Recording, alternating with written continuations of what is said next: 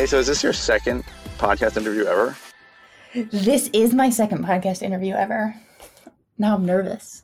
That's pretty good. That's pretty good. I'm I'm I'm uh, I'm glad to to be on the the receiving end of it. Yeah, right. And uh, I'm talking to Courtney Waid, who is the uh, the former COO of a company called Less Doing, and the current pioneer of First Turn.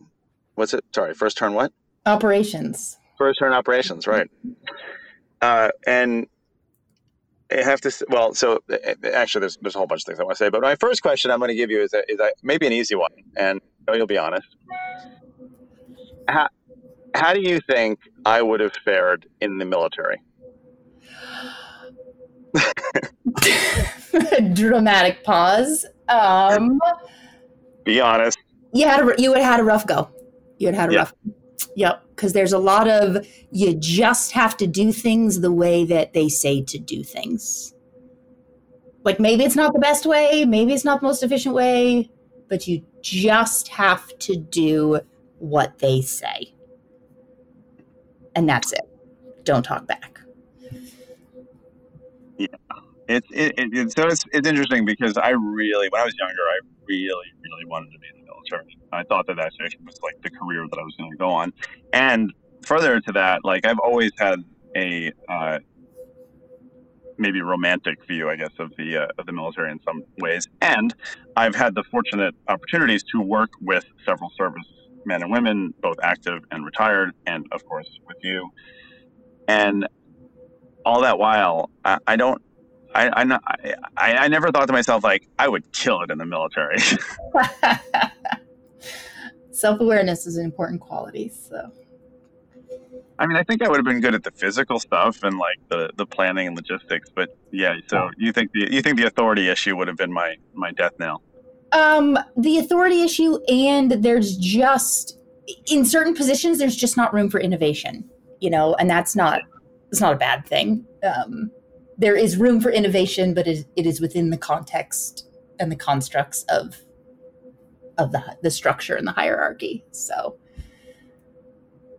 You'd have had a hard go. I mean, I feel like this is, you know, we talked about this before with one of your your EMT scenarios where you know you had to fill out a form a certain way and i remember you saying that your supervisor was not really interested in all the different ways that you felt they could fill out the form um, It's true. yeah, i feel like you'd encounter a lot of scenarios like that um, Okay. is that I, I you gotta be able to do what you're told man all right no, it's fine. I, if anything, I feel like you're holding back. yeah right So then then flip it around. Okay. So how do you feel? And and you know this, and I'm gonna I'm gonna expound upon this about how I feel about your military background uh, as, as an extreme positive, of course. But uh, let's just flip it for a second. And how do you feel your military experience, in which you fared very well and you know excelled and enjoyed, how do you think that hurt you in the entrepreneurial world that you now find yourself?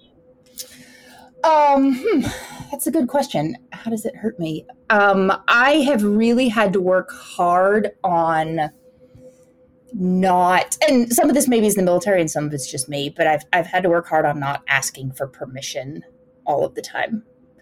Um, and you know this from our time working together, where just really figuring out a level of detail in a client's business where like, okay, I'm, I'm just gonna you know, I'm, gonna, I'm just to change this. I'm not to ask. Um, versus hounding somebody with, you know, hey, I need to change the headers on this Google sheet. And do you mind if we put these things in this file instead of that file? Like, just recognizing that that things need to move faster in the entrepreneurial world, and I don't always have to run those details by somebody. Um, that's probably been a difficult one for me. Sure. Yeah, and I can see that. And how much of that, though, do you feel is a confidence issue that you you certainly, at least on the path of overcoming? You know, knowing that like your way of doing it is the right way of doing it.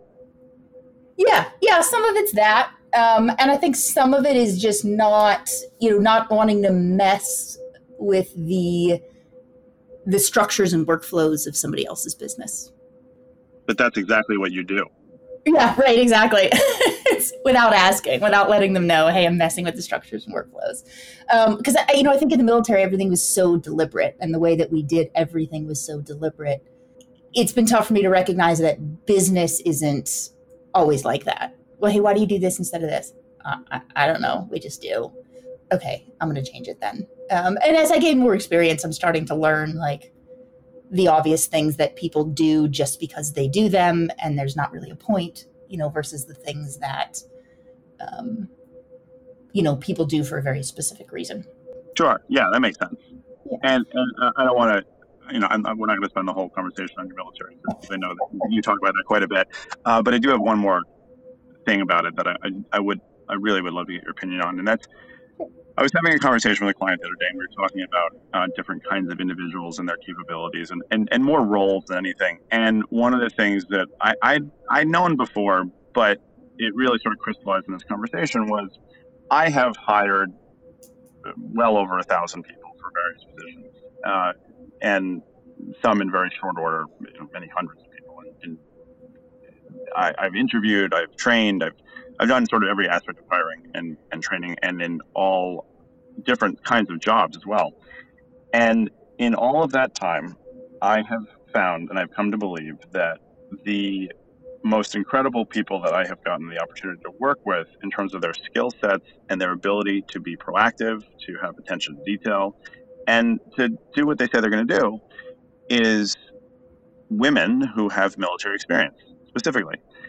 And I'm not going to say like the military did that for you necessarily. I think that it's probably a particular kind of woman that joins the military and really excels through it. Uh, and certainly one who went to West Point as you did, which is no small feat. Sure. So, uh, and so I'm not I'm not discrediting you, Courtney, in any way. Obviously, by saying like the military made you who you are necessarily. I, I think it's probably a more of a, an effect than a cause, but it's really a stark difference for me. Uh, and as you know, I've you know I've gotten to work with a few people in that position, and I work with one right now who's a very good friend of yours, mm-hmm. and it's it's something that I've just seen very consistently. So, what do you think of that? No, hundred um, percent. I'd have to dive deeper into you know women versus men. Um, I wonder that you haven't just worked with more women because of the nature of the flexibility of the work that you're looking for. Um, does tend to appeal more to women that had been in the military. Often sweeping generalization, um, but often we do get out, you know, in order to raise our kids or have more flexibility with the family. Um, and I, I, think we don't as often, you know, go into big nine to five corporate jobs and, and things like that, or at least immediately upon getting out of the military. Um, but 100%, I think one of the most one of the most valuable things that I either learned in the military or probably already had but was honed in the military was this sort of you know no excuses attitude that if there's something that needs to get done you get it done. You get it done on time and you get it done to standard. And that's just non-negotiable. Um, and i remember even like you know when we had our first baby of four um, waking up in the middle of the night because the baby was crying like just wasn't an issue. Like the idea that you would that your own comfort and desires would be a lower priority to getting the job done is just ingrained in our way of being. So the baby's crying it needs to get up got it get up take care of the baby. Oh it woke up 78 times you know got it it woke up 78 times. And i think some of the same things actually just was working with a friend who uh, you know hired a freelancer to help her with some things and she had a, a launch that was supposed to be executed on a particular day. And this freelancer just encountered some problems and couldn't figure a thing out and then was tired and was mentally exhausted and just just couldn't get it done on time. And so of course she calls me in a panic of you know it's launch time and my freelancer disappeared. And that just astounded me. Yeah. Like she committed. She said she was going to help you with this project. And my friend of course you know as all business owners are with something that you're emotionally attached to like this launch was a really big deal for her. And she had really she was really emotionally invested in this. And she had given her trust and confidence to someone else to help her with this very important project. And that person's comfort, you know, and I don't know, maybe obviously there's, I don't want to sound draconian, like, hey, I got in a car wreck and broke my legs, you know. Um, obviously there's there's scenarios, but you know, this lady just, oh, I'm just, I'm tired and I can't finish it. And it, it is unfathomable to me that somebody would put their trust in you to help them with something important and you would let them down because you prioritized your own needs above that. Um, and maybe that's a little bit of an intense way to look at, you know, oh, it's just business, whatever. And like obviously there's there's limits there. Um, but I do think that is that kind of no fail mission accomplishment attitude is something that the military obviously unquestionably fosters in you. Yeah, and I, and I get that, and uh, and and personally, and you may have a different opinion, but I, I feel like I actually I do have that quality as well, and I mean, you know, yeah, several weeks ago, like I, I got called to do a, a special EMT assignment that was an overnight assignment, and I worked from 8 p.m. till 5 a.m. I came home, slept a half an hour, and got up and made the kids breakfast and took them to school because that's what I do every day. Right, right. You know, and it sucked, but I did it, and right. that's what I do. So uh, I get that, but again, uh, and and I'm I'm sorry for any any uh, male servicemen listening, but in my experience, I have not seen that level of consistency with the the men who have been in the military. Yeah. Uh, so, and so I, I don't know what that is, honestly. Yeah, maybe it's just men. I don't know. My husband the other day, I love him. He's wonderful. And if he ever listens to this, I love him. He's wonderful. Um, but I was taking the kids to the playground, you know, on a Sunday afternoon, and I said, "Hey, I'm taking the kids to the playground. Do you want to go?" And he said, "Nah, I don't want to." And I had to come back and be like, "No, listen, I'm, I'm not actually asking you. Like, we're going." Yeah. He's like, "But I don't, I don't want to." Like, yeah, that's, that's not how parenting works. I don't want to either, but you know this is the thing we do. So, you know, get in the car. He's like, well, why did you ask me? Not just tell me to get in the car. I'm like, well, you know, because that'd make me seem awfully rude, wouldn't it? So first I asked you, then you didn't understand. And now it's just, you know, your comfort doesn't matter. Get in the car. Yeah, I, uh, I, I, absolutely find that to be a, uh, yes, a very, very mm-hmm. interesting one. Uh, and actually, so yeah okay well uh, we, we could we could go on and on about that but actually sorry the one last thing i will ask is that how how much of that do you feel you had in you before you went to west point?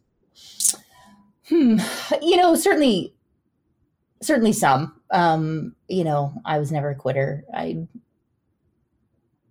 often saw things through. Um so I, I you know i definitely had that characteristic anyway. It it certainly just wasn't tested as much um I like feel like you can hear my notifications. Podcast faux pas that I did not turn them off. Um, You know, uh, I, I think that quality wasn't tested in my youth in the way that it was obviously, you know, at West Point in the Army as an adult. Um, so, well, and you said though you weren't a quitter, but I, it is important to sort of differentiate. There's a difference between not being a quitter and being someone who's going to get it done. Yeah, yeah. There's a big difference. Uh, because you know the not quitter will is the person that you know collapses 20 feet from the end of the marathon and then crawls across. Like that's that's not the person necessarily that you want to be representing you per se or you know actually figuring out a new way of getting it kind of done. So it, it, it, that's don't sell yourself short that you weren't a quitter. Yeah. Yeah so, okay, well, all right. Well, it, I, it fascinates me. It really does because, like, the human condition and sort of the different, you know, ways that people act in certain situations. I, I, I'm, I, what's that? Yeah. Now that we've insulted uh, all my male veteran friends, uh, inadvertently, inadvertently. Just the ones, that, just the ones that have, just the ones that have worked for me. That's right. That's right. Somebody needs to, you know, change light bulbs and kill spiders. So, you know. That's right. That's right. Something grow beard. Grow, someone's got to grow a beard. That's true. That's true. That's right. Uh, no, I have enormous respect, just there for all the, all the servicemen and women out there uh, in the roles that you excel at. Let's just leave it at that. um, and so I think that that quality, and I'm not I'm not focusing on the military aspect now, just that particular quality of your personality too, uh, obviously, at times, uh, put you in a in a position that I think caused a lot of stress. Certainly, in working with me. Um. Yeah, there's. I'm. I'm coming to find in my adult life that there's a line where it's a good thing and there's a line where it's uh, it's a detriment. Um, mm-hmm. And trying to recognize where, and this is interesting. Actually, my husband and I have been talking quite a bit about it, and I've I've had several class, several conversations with my West Point classmates around similar ideas that, and I think especially for my generation now in 9-11 and you know almost all of us if you were in the military between certain years you know 99.9% chance you were deployed. And it's hard to take it's hard to go about you know air quotes normal life and recognize the differences um, I think so many of us struggle to find work that feels as fulfilling and feels as important. And then we we attack these, you know, air quotes, normal jobs with the same attitude and commitment that we did in the military. And invariably those jobs will disappoint us in ways because, you know, other people aren't as committed or just the stakes aren't as high. It doesn't you know, it's not not saying that it's not important, but it you know it, it it's different. Um, and actually, I was just having a discussion with one of my very best friends who is really struggling with that. She's in a job now, and it's just not her favorite, but she's she feels like she can't quit because you know she's part of the team and they rely on her and having to just realize like you know th- this isn't the military this isn't like that if I'm not satisfied here in this work, I can leave and do something else and they will replace me and that will be fine. Um, so I think it's just a hard line for all of us, for all of us to walk and, and we end up stressing ourselves out a lot and it just takes time. And and recognizing that, you know, nothing is gonna match that experience in the same way again. Things may be equally fulfilling, more fulfilling, but nothing is gonna be quite the same, and that's okay. Yeah, right. That's okay. You know, there's there's uh, different seasons in our lives, right? Yeah, of course. Yeah. Um, and you know, as somebody who also has four children, you know, for example, I, I, I love. I always find it amusing, and I'm never, I never sugarcoat this with people, but when people talk about like the first couple years and how fun it was and how they missed that. And I always say like, no, it actually the first three years were really, really hard and not that fun. We had three yeah. kids under the age of, you know, 14 months and right. no, it wasn't fun. I it was like one, it would be more fun. like, yeah. I think that's what messed yeah. up is throwing a whole bunch of them in there at once.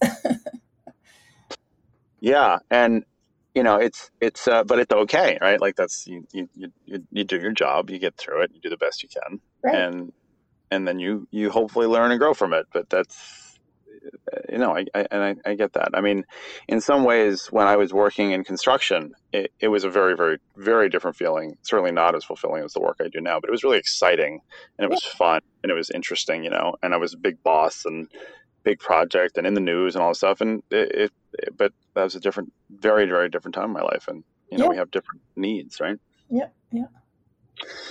So uh, let let's shift gears for a second here, and let's let's talk about something a little bit more nerdy. All right. Which, yeah, Zapier and automations, and so oh, so nerdy. I love it. Yeah, and I know you do, and it's been so fun seeing here, you know, with with us voxing and hearing the excitement uh, that you have for these automation challenges. And and what I want to what I want to say for everybody listening is I, I, can confidently say that I, I believe that I'm I'm probably one of the top Zapier people in the world. And Courtney didn't know anything about Zapier, I don't believe, before we started working together. And mm-hmm. I I I believe you have far exceeded my abilities at this point. And the things that you share with me, I'm just like, damn, yeah, that's awesome. Right? Yeah. Well, I've kept at it. You know, you outsourced it to me, so your, uh, your skills are yeah, but I mean, did you ever think i mean because and and obviously i mean i think people who are listening are pretty familiar with zapier but it's not hardcore programming that's an important one and it's an interesting mix because there is a very technical aspect to a lot of it but you also really need to be able to see that forest and not get stuck on the trees you need to understand what you know the overall picture sort of looks like and so I mean, in your wildest dreams, could you ever imagine that like this is what you'd be doing? You have a company where you get to build these things that you get like giddy with excitement about.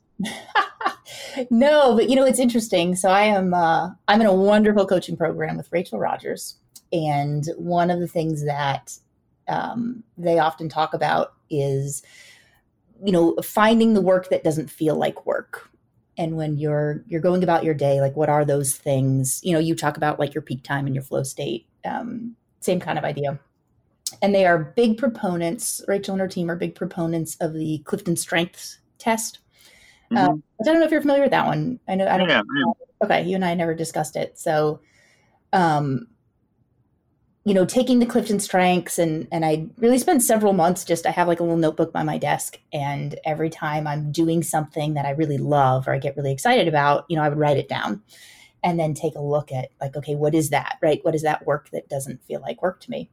Um and it really is like it's building zaps, right? But when I look at my strengths, you know, it's not building zaps that I love it's this complex problem solving that there is this end state you are trying to accomplish and these are there are these parameters in which you would accomplish it. And there's this great balance of you know creativity and this this blank canvas of the variety of options we could use to solve these problems but also there's this technical right and wrong aspect. You know we need this data and this data needs to look this way and it needs to get passed this way and if we need this data in step 10 oh then we have to think about it. You know where are we going to collect it over here in step one and how are we going to pass it through? Um, so it's just it is just this perfect storm of my strengths and things that i get excited by and things that i've enjoyed. Um, and it just you know this current iteration of the way that i'm expressing that in the world is building zaps. Um, you know, I took a, a, couple law classes at West Point and in my master's degree, and I, they were absolutely my favorite for the same reasons. Where you would have this argument you were trying to present, and you'd have to look at all the case history and you know pull data from this one and pull the precedent from this one, and then craft this argument that had to be very logical, like using all of this data. Uh, and it, it's that kind of problem solving that I just get really excited about. So now that I can take a step back and see that, it's like, oh yeah, okay, it's not that unrealistic that I went from, you know, being an army officer to a stay-at-home mom to uh, building automated processes for business owners. I don't, I don't see the connection to the dots there, but okay. Works for you. That's fine. No, no, I'm kidding. I mean, no, it, it, it's, you know, I've really been doing some uh, some self reflection there. Like, okay. I mean, like it's you, you yeah, you, yeah. you're a so so. This is actually uh, something I've been referring to lately as a fixer, right? And so I don't actually know if I shared this concept with you. I may have. Um, so there is a Yiddish word which I know you love, which mm-hmm. is macher, a macher, right? So that's a, a, which basically a macher is somebody who gets things done. That is the definition of a macher, and uh, you are like the poster child in my mind for that kind of thing, which is like you're, you're gonna and the, and again, this is not. I'm not trying to go back to all the military conversation as well, but it, it ties that in. Is that you're gonna figure out a way if you and, and I think what you like and in my experience, what, one of the things that you really like is there's a finite there's like a package on it. There's a boundary. There's a there's an end state that you know what it is. Yeah, yeah. Uh, and so you're you're uniquely suited to do that in many ways, and, and I can see why that works for you. And and the thing that I think is so cool about what you're doing now is that. So, for example, right, so there's a, a very famous furniture maker whose studio is around the corner from me. And as with many famous furniture makers, the guy has a name and a brand, and he charges a lot of money for tables and stuff like that. And he'll design something and then basically hand that design over to a sort of lower level but still skilled woodworker who then you know goes and builds it. Mm-hmm. you get to do everything. You get to design it and build it which is really cool right? And and that's that's that's special. Yeah. You know it is for now. I i will grow into outsourcing some of that design. I, I really enjoy coming up with a solution the first time. Um but I get bored, you know, building the same thing over and over and over and over and over, over again. Um, but I, yeah, that initial problem solving of yeah, how do we build it? I do, I do really enjoy that. Well, and it's it's kind of the situation where it's like you're skilled enough. Well, I, I to say you're skilled enough to be dangerous, but you are you're far more skilled than that in the actual technical aspect of it. But it it is important, and and I've talked I've talked about this before, and you've heard me talk about this before. How like a CEO of a company, I, I think I really do think needs to have some understanding of how the janitor mops the floor in their office. Like you, you need to know how these things work in your business, whether you do them or not. Uh, and it's really important to be able to jump in there and actually, you know, roll your sleeves up and, and do it. Yes. You know, that's so, it's such a good point. Um, I'm dealing with one client now where that is not the case, that the people higher up have little interest in the details of how the job is done down below. Uh, and that's causing a lot of problems at the lower levels. Um, like a lot of lack of attention to detail in upstream steps are making things very very difficult downstream. And you know so but i think it's a balance there because as you know um, you know many ceos and upper level people in a company just don't they don't want to deal with those details. Um, but there is a certain level you know that matters that needs to be built in and even just some guardrails of hey you know when you do these three things you have to do them step one, step two, step three. You can't do three, two, one. You can't do two, three, one. It's going to mess something up. Don't worry about it. Listen, just do one, two, three. Like, oh, okay. Hey, that's great. Um, but yeah, that's, I think that's an important step worth noting. Yeah, no, I, I, yeah, absolutely. You know, and and it, it's something for everybody to sort of learn from, not only as a as a leader, I think, but also in terms of the people that you end up working with. When I when I worked in, construction, and I, I, really did work in construction, like hands on learning trades every day for years, which a lot of real estate developers, especially young real estate developers who come out of an Ivy League school, as I did, they, they don't, you don't learn that kind of stuff. So when it came to a conversation with a really experienced tradesman, where I was like, this, I think this can be done, and I think it could be done in this amount of time, I knew what I was talking about. You know, yeah, and that's, yeah. that's, that's, that's important. It makes a difference. Yeah. Yeah definitely. Um, and so the the work that you're doing now, and I know that you know you, you, you I, I, don't I don't mean this in a bad way, but you, you sort of jumped around a little bit in terms of what you really wanted to do, and I don't know that you've completely honed in on what exactly it is you want to do. But how would you describe the kind of work that you really like doing at this point, and who you like doing it with? Yeah, absolutely. Um, and I did. I started off kind of doing generic operations stuff, and I'm doing some project management work, and you know, mm-hmm um, part-time COO work. Um, but it's the, the process work that I really love the best. And so helping people, you know, really define, refine, and automate what their processes are. Um, and that is, it's so much more than just build this automation, right? Like where a lot of the problems I'm finding with clients where a lot of the problems start is really even defining what it what it is what are you actually trying to do what are you trying to mm-hmm. accomplish mm-hmm. here with this like there's so much questioning and going around and people think they have an idea um, but they don't have an idea that's fleshed out enough to actually build the process. Um, so you know helping people work through just that strategic level of what they're trying to accomplish all the way down to how do we actually do it? And how do we you know what kind of tools do we need? How do we automate? How do we make it easy? Um, and I've I've yet to really settle on an industry, which I know we talked about that a lot with less doing of like, is that a necessity or not? You know, do you need to be industry specific? Um, so I can't say I've nailed it down. Alert, alert, I don't think so. yeah, right, right. Because um, just every industry has such unique challenges uh, that that are fun, that are really exciting. Like actually, I was talking with a um, working with a law firm and one of the unique challenges that someone in their office has is that actually, depending on the document, depending on the type of document, it has to be printed on a different type of paper.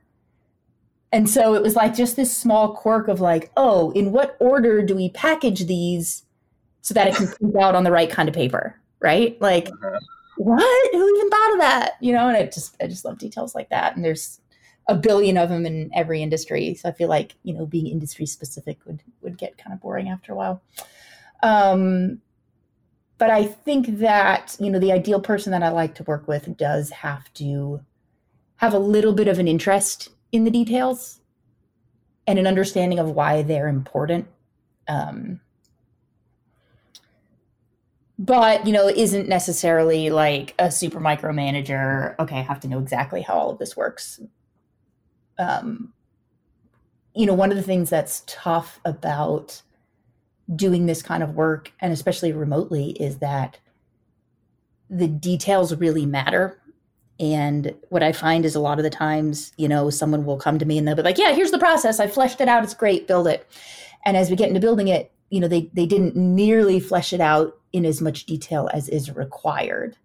And so there's a lot of questions and there's a lot of back and forth. And, you know, if you're the kind of person where it's like, I don't want to talk about it, I handed it to you, you know, come back when it's done, um, you know, that that's not going to work. Um, and then, you know, you're the one that has to run the process. So you do have to, you do have to have a little bit of understanding of the steps and what your involvement in them is. Well, and so there's there's actually a funny that made me think of an example that uh, I think it was called Relay Rides, but there was a company that was like an Uber competitor at some point. They may not be around anymore, but it it was very peer to peer ish. Like you basically were like, I've got a you know Honda Civic, and like I'll drive people around for a couple hours. And apparently the uh, the etiquette was that if your passenger got in the back seat, that meant they did not want to have a, a conversation, just wanted to get to their destination. And if they got in the front seat, they felt like chatting. So to me, it feels like you want the people that are going to get the front. Yeah, yeah, that's interesting. They're a passenger, but they're involved. I always wondered the etiquette on that too. Like, uh, where do I sit? Um, yeah, you know, you got to be a little bit involved, um, for sure. No, and I, and I, I don't, I, I, don't think we should gloss over that. Like, that's a really important thing for people to hear. Uh, and I'm sure that there are situations where you might feel somebody, not you, people might feel like uh, I just want to pay somebody and get it done. And most of the time, it's just it's not going to work. It's just not going to work. I had this conversation with somebody the other day, and I, I, I thought of you actually, and I, I, think I actually did refer them to you. And the guy basically was like, "Oh, I'm just I'm working eight hours a day, and I really want to work one to two hours a day. So I just need that great person to help." And I, I responded, I was like, "Yeah, that's that's not going to work." I was like, "If you want to if you want if you want to reduce your workload by ninety percent, that's totally doable." But it's not going to be by giving it to someone else. Yeah, right, right. And you've just pass the problem on. Yeah. Yeah, and then and then as I always say, like when when when many people do that, they are at the same time expecting the result they get back to be better than the result that they could have achieved themselves. You're just setting everybody up for failure. Yeah, you know, it's interesting. One of the things that I've noticed um, in branching out and working with lots of businesses, and I, I think I've lectured you about this the other day, is there's so many things that I took for granted that you know I learned from you and that we did with less doing that I'm surprised that other businesses don't do them. And so many businesses that I'm working with just don't they don't even set themselves up for success to outsource things. Like in my mind, it's just it's second nature. You know, my my business right now is just me. Um, but I have a Trello board and I put things on Vimeo and I put things in Google Drive. Like if I was to bring somebody in every single thing that that person would need is already publicly accessible somewhere in the cloud. Um, this is a funny one. I took for granted how you know we had our our OAO at Less Doing account, and every time we set up a tool, we would set it up with the OAO at Less Doing account. Um, and so I'm working with a client now that you know they have half a dozen email addresses, and some of the tools they use are under this one, and some are under that one, and some are over here. And mm-hmm. so, a simple thing like I'm just looking at streamlining the process that we use to schedule regular coaching calls. Um, you know, I sat down to start on that process and I immediately encountered a problem of, okay, we, we log in and we schedule the Zoom meeting. Like, what account do we use? And in the off chance that, you know, let's say we use Ari's account, well, in the off chance that Ari can't host, nobody else can access Ari's account. So that's not going to work, right? Right. And, you know, where do these calls go? Well, they go on everyone's individual calendar. Well, why don't we have a team calendar? And then we can just invite everyone and then that can go on their individual calendar. And now we're not looking at time zones. Um, you know, so so just a simple thing like, okay, let's come up with a process to schedule these calls turned into actually we need to really streamline all these email addresses which actually there's a different domain we want to use because we rebranded a while back. So the first step was actually fixing all of that before we can get to the point of like okay how do we schedule the calls? Um, so when you just hand something off to somebody be like here do this you know now they're just taking all your manual work and uh, you know they're doing all the manual work and now you've just taken your stress and you've put it on them and you've taken your inefficiency and you've handed it to somebody else and you know it's not going to result in good work right yeah that, rare, that rarely is going to work out for anybody yeah yeah uh, and, and also, you know, the point that you made about documenting the stuff and making Vimeos and putting in Trello board and all that stuff, and you said like if somebody else comes in, it'll already be there. The other point though is that if nobody ever comes in, all that stuff is not in your head. Right, right. You know, getting in the way of all the other stuff.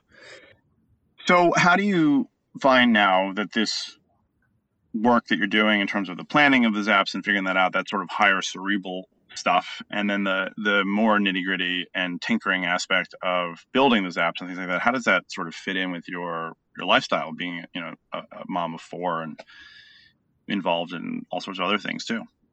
Yeah, it is super challenging, and that's actually something that I've um, I've been thinking through in the last you know last month or so, really trying to organize my time better um, because it is so detailed that I really need to not be interrupted. I really need to have focused blocks of time, um, and I you know, it's not something that I can just work on something, then get up, go do something else, come back and pick right back up. I've got to take some time to remember what I was doing and where's the details and what step did I leave off on. So, um, you know, as always, I do a lot of work early in the morning. Um, I did send my little ones back to public school from our, our homeschooling adventure. So that's been a big help.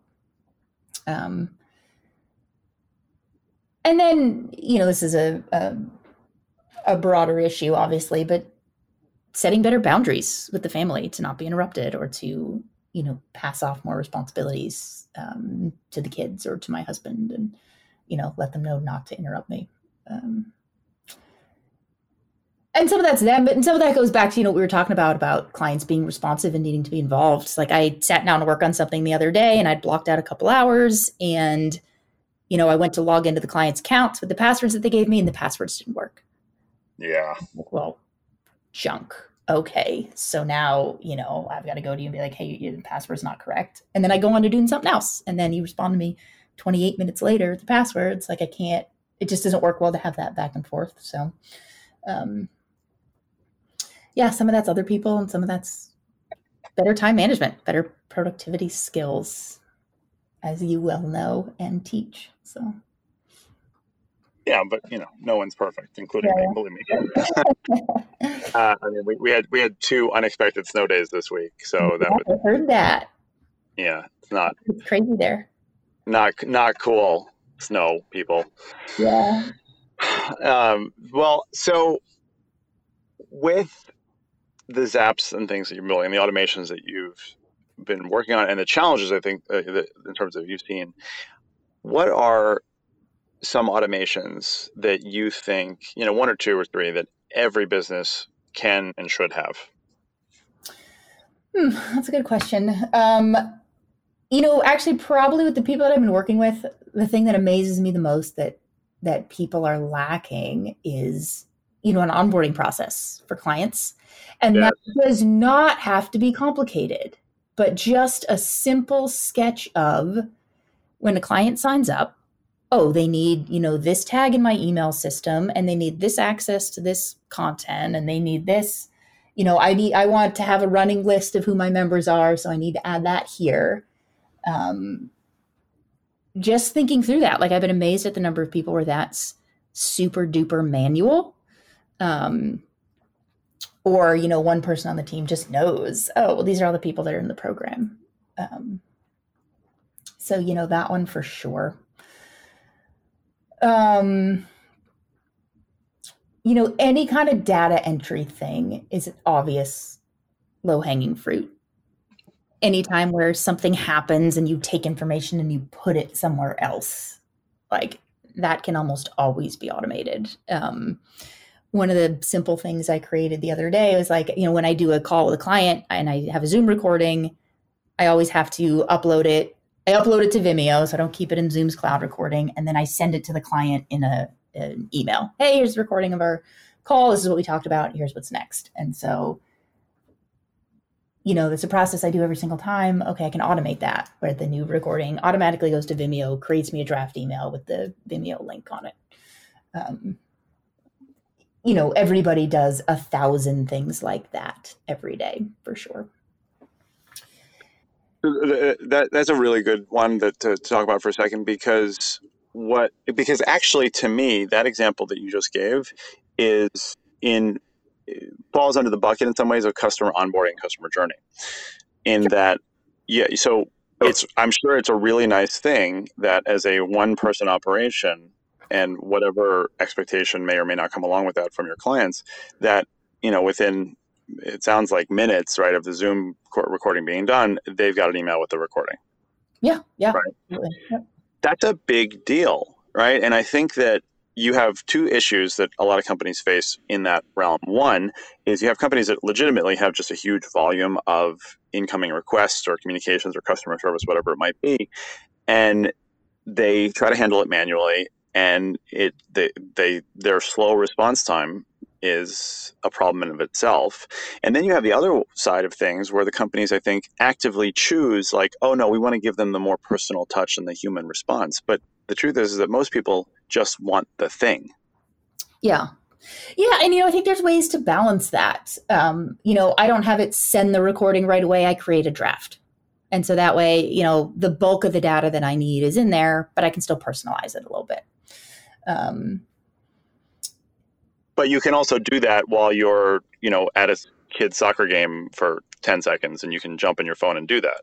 Yeah, yeah and I think that's such an interesting. I think that's one of the things that kind of makes people make people shy away from automation is that they worry that it, it's going to take away the personality of their company or it's going to take away some of that personal touch. And you know, just because you can automate things doesn't mean you have to automate everything, right? So actually, I was talking with a client about, um, you know, she she does regular text check-ins with people, and that personal touch is really important, but also there's like 400 people and you know that gets really really time consuming. So we were talking about ways that okay, well maybe there's 10 different messages to choose from and we can just kind of automate which one they get. Right? Like we can automate the sending of it, but there's 10 different ones. And so it's still like you're not getting the same automated message every single time but she's not spending years of her life, you know, personally typing in text messages. Um, or, you know, you can have, you've got 10 client touch points. Okay, we can automate five and then five you can still do personally. Like that's fine. We can, you can find a balance that works with, you know, your company's values and the experience that you want to get across. But it, it does, it's not an all or nothing. It doesn't have to be an all or nothing. Well, and and I agree with you, but I, I would say more often than not, it becomes a nothing. Yeah, yeah. You know, a lot of they just don't do it. They're like, oh, we'll get. That's one of those things. It's like we'll get to that. You know. Well, right. That's why you need people like me that enjoy getting to that. Um, so.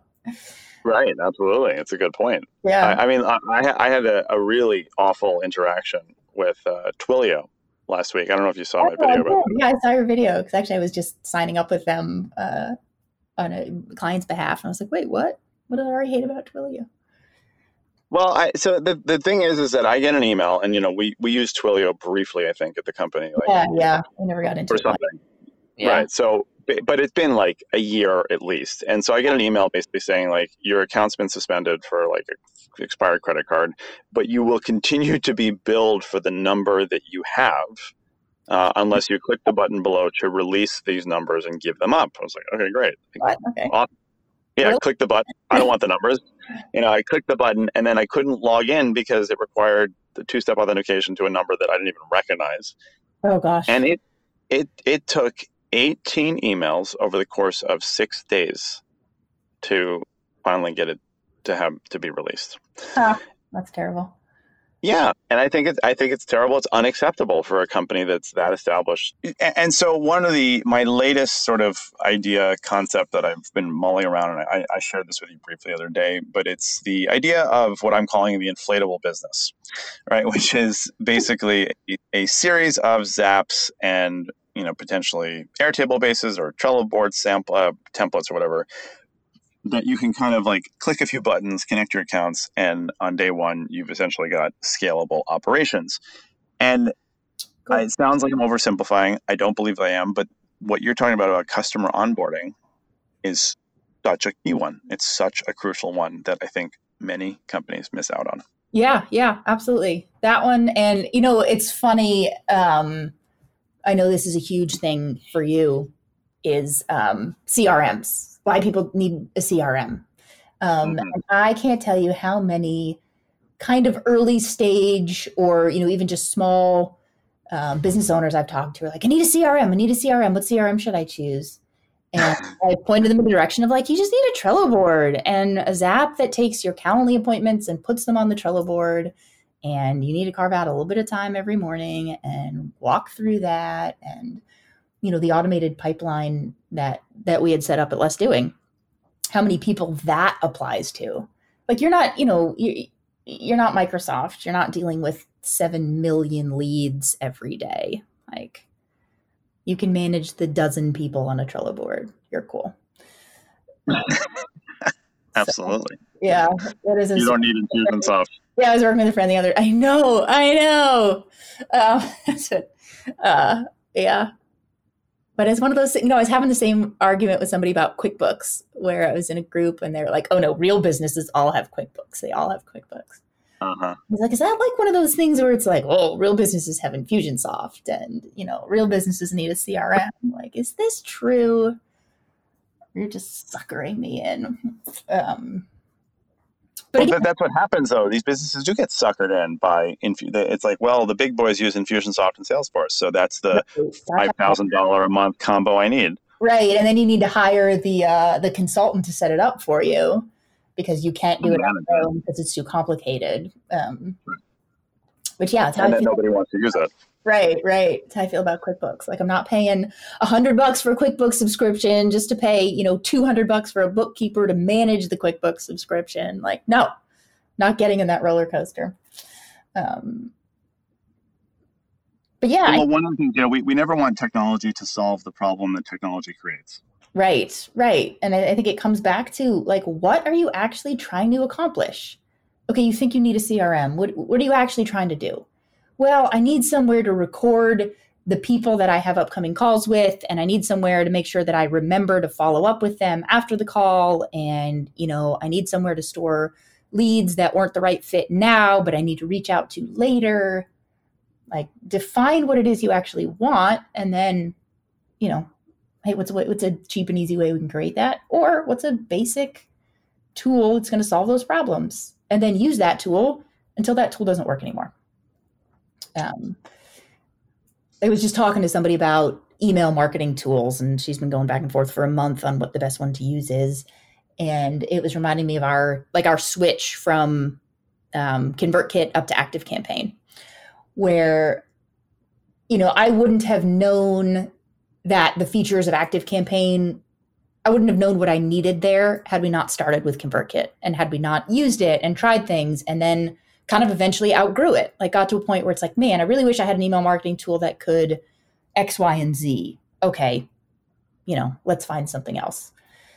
Had we started with Active Campaign, we probably wouldn't even have used half of its features because I, you know, wouldn't have known that we needed them. Uh, no, that's an excellent point, by the way. On I'll, very specifically on that, like I was thinking today, because uh, I'm using SendFox right now, and I just it's very simple. It suits my needs perfectly. It integrates yeah, with Zapier is great. Uh, but I was thinking, like, I would like to be able to, if somebody signs up for my newsletter, because I'm only sending like one a month now. So I was like, I'd like to be able to send them the most recent newsletter. It can't do that. Right. can't do that. Um, not a big deal, and I might figure out a way to do that. But that's ex- exactly what you're saying. Like you have to you have to use some of these things to know the features that you want and don't need. Right, right. Well, absolutely. It's what we were talking about earlier today about Jotform versus Typeform, and where I encountered a problem that Typeform doesn't let you change a certain permission that I need to change. And I Mhm. never would have known that uh, had I not, you know, done something previously where I encountered a problem. So now it's like, oh, all of the form submission tools I ever try again, I need to make sure that, you know, this setting can be changed. Uh, Exactly. Yes. Yeah.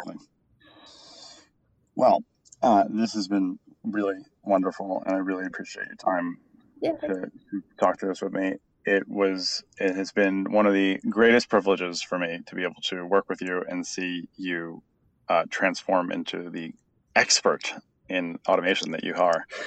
And uh, thank you. So, uh, where can people find out more about you and potentially be lucky enough to hire you? Yeah, well, no website yet because the perfectionist in me is going back and forth with a logo designer. Um, so, you know, for now, you'll have to just email me, and it's Courtney, C O U R T N E Y, at firstturnops.com. OPS. Uh, and I'm sure you'll put a link to that in the show notes. And then maybe at some point I'll have a great website and I'll come back and update the show notes, and then people will be able to find my amazing website. Wonderful. Thank you, Courtney. Thank you.